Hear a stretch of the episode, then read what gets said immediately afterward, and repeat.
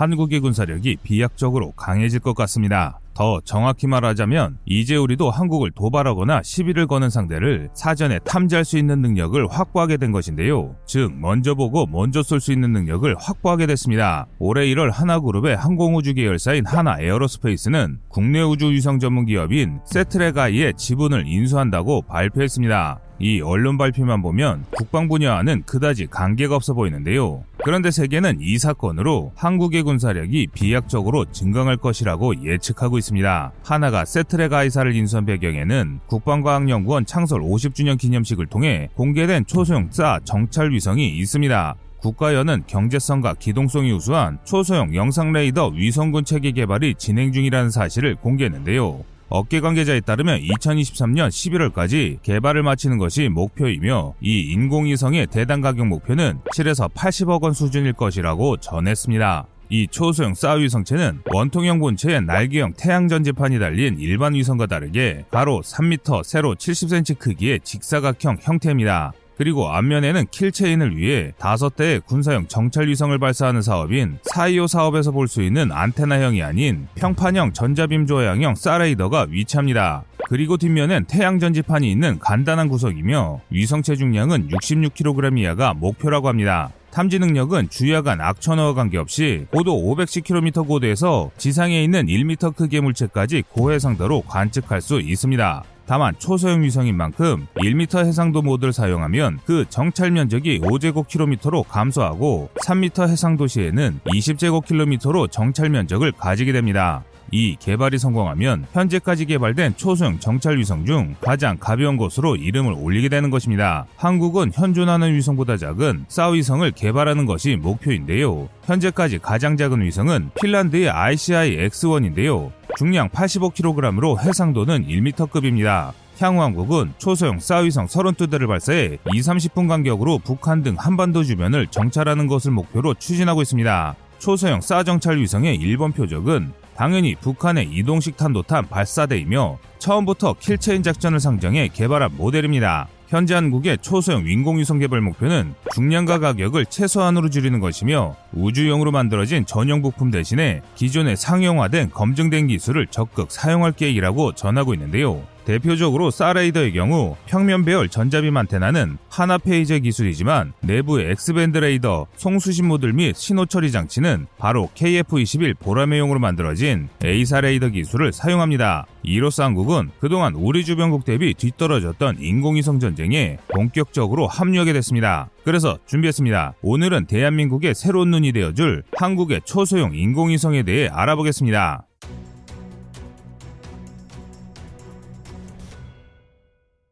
많은 구독자분들의 성원에 힘입어 꺼리트보가 채널 개설후 처음으로 브랜디드 광고를 받게 됐습니다. 이전부터 광고 제의는 정말 많이 받았지만 계속 거절해 왔었는데요. 그런데 이번에 진행하게 된 이유가 몇몇 분들에게 꼭 필요한 꿀팁인 것 같아 진행하게 되었습니다.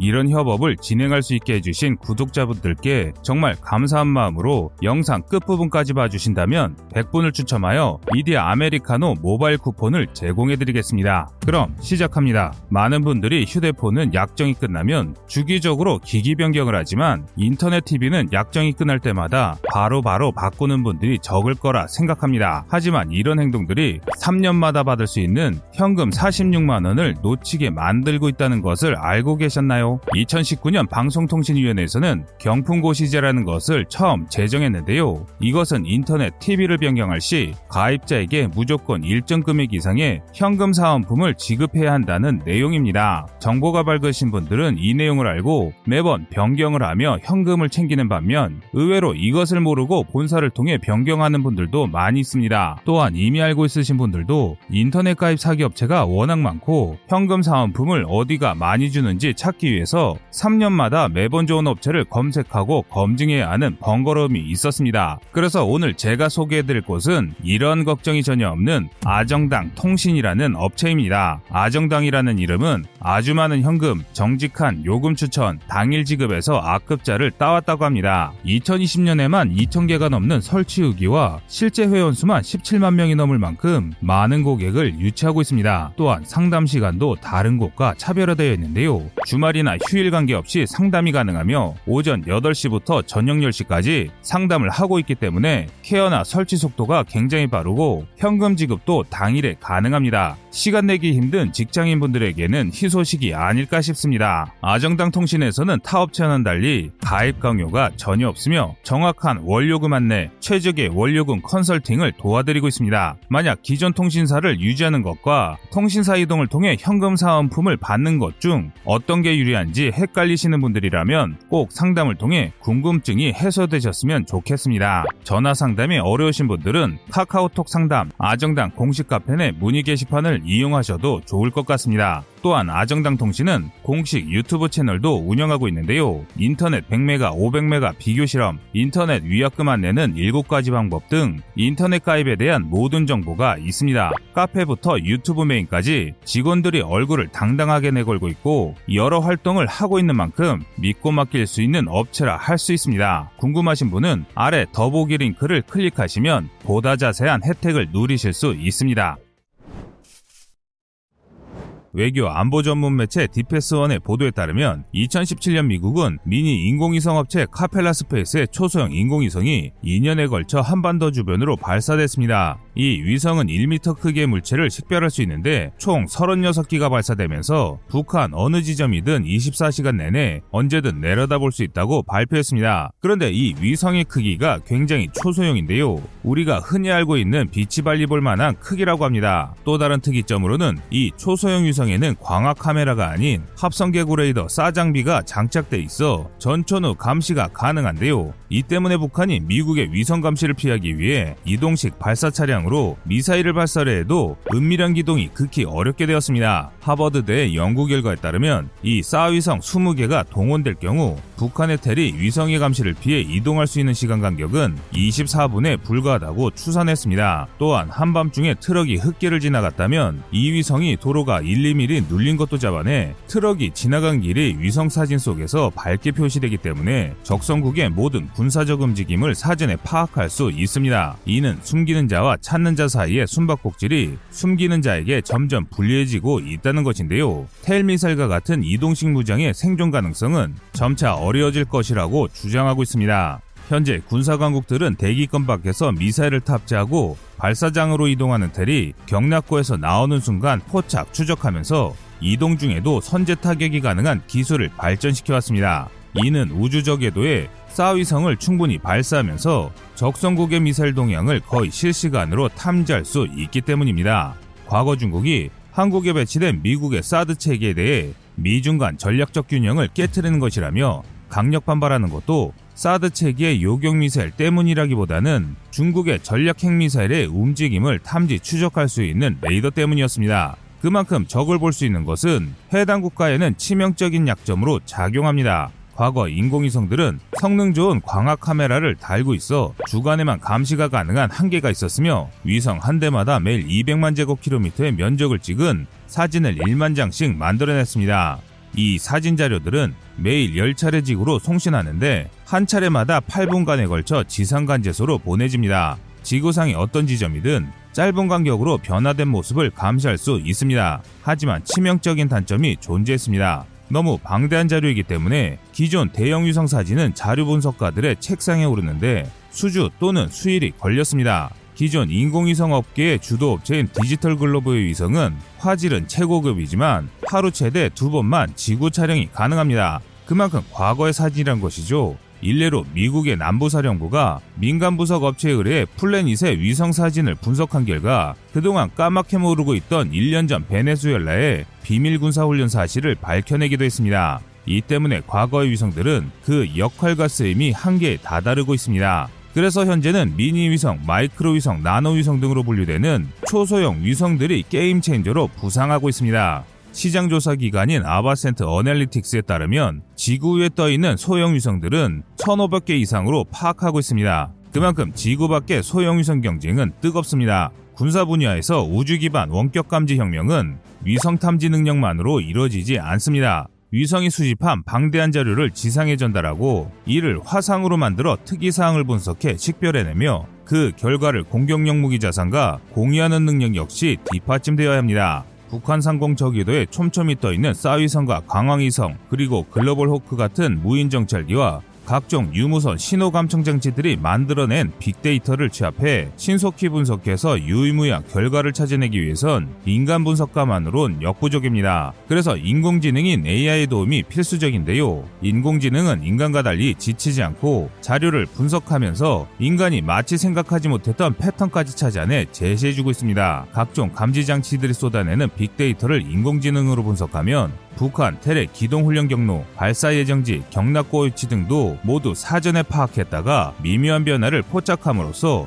북한의 군사행동을 예측하는 것도 가능한데요. 그런데 이 어려운 일을 한국에 추진하고 있습니다.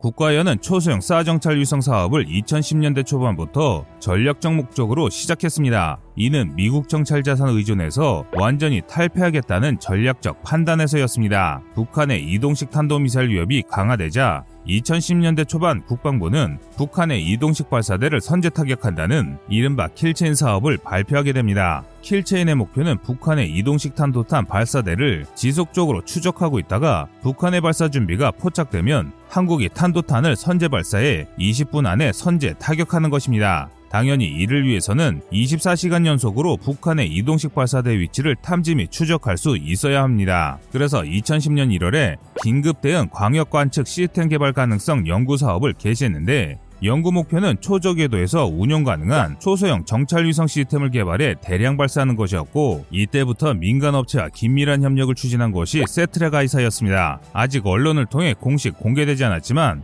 국가연은 이미 차세대 소형광학 정찰 위성을 개발하고 있습니다. 그리고 그 일환으로 개발 중인 핵심 기술이 바로 탄화규소 재질의 우주용 반사경입니다. 현재 정찰 위성들은 하나같이 뉴턴식 반사망원경을 사용하는데요. 이 반사경의 핵심은 빛을 한쪽으로 모아주는 역할입니다. 이 반사경의 성능이 얼마나 뛰어나냐에 따라 인공위성의 해상도가 결정됩니다. 현재 한국의 아리랑 시리즈를 비롯해 일반적인 우주용 위성들은 영하 180도에서 영상 120도를 웃도는 우주 공간이란 특수성을 상정해 고온과 저온 모두의 팽창도 차이가 낮은 유리 계열의 재료 듀오와 같은 재료로 반사경을 만듭니다. 현재 국내에서는 직경 1m의 유리 재질 반사경을 연말 수 있는 기술을 가지고 있으며 직경 1m 반사경이면 200km 고도에서 자동차 번호판을 읽어낼 수 있는 성능입니다. 그리고 현재 아리랑 시리즈 광학 정찰 위성에도 유리 재질 반사경이 사용되고 있습니다. 유리 소재 반사경은 아주 오랜 시간 사용되어 왔기에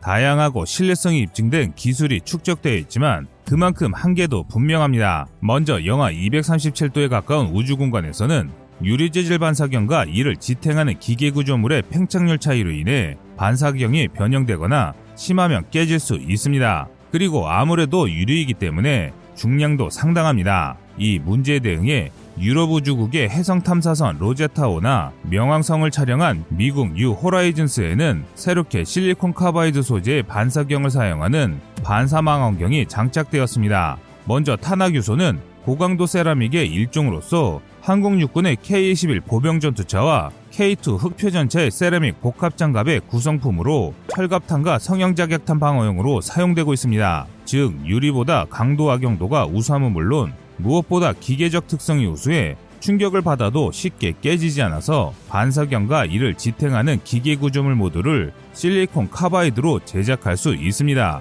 이렇게 반사경과 기계 구조물의 성분 이 동일하면 열관행기에 노출되어도 함께 팽창하거나 수축하므로 소재 수축률 차이로 인해 망가지는 경우를 예방할 수 있습니다. 이런 장점을 활용하고자 국내에서도 지난 2016년 한국표준과학연구원을 통해 직경 70cm의 탄화규소 반사경 개발에 성공했습니다. 이 반사경 중량은 9kg으로 무게가 기존 유리로 제작한 반사경인 25에서 30kg의 3분의 1에 지나지 않으며 반사경의 형상 오차는 15나노미터로 10억 분의 1 이하여서 해상도 1m 이하의 고해상도 우주용 망원경에 사용할 수 있습니다. 이로써 한국은 기존보다는 더 가볍고 튼튼한 위성을 개발할 수 있는 능력을 확보한 것입니다. 이는 매우 중요한 일입니다. 인공위성이 작으면 위성을 쏘아 올릴 발사 추력이 강하지 않아도 되며 충격에 강하다는 것은 그만큼 많은 위성을 한꺼번에 쏘아 올릴 수 있다는 뜻이기도 합니다. 이제 한국의 인공위성 기술은 2020년대 중반이면 다른 군사 선진국들과 경쟁할 수 있는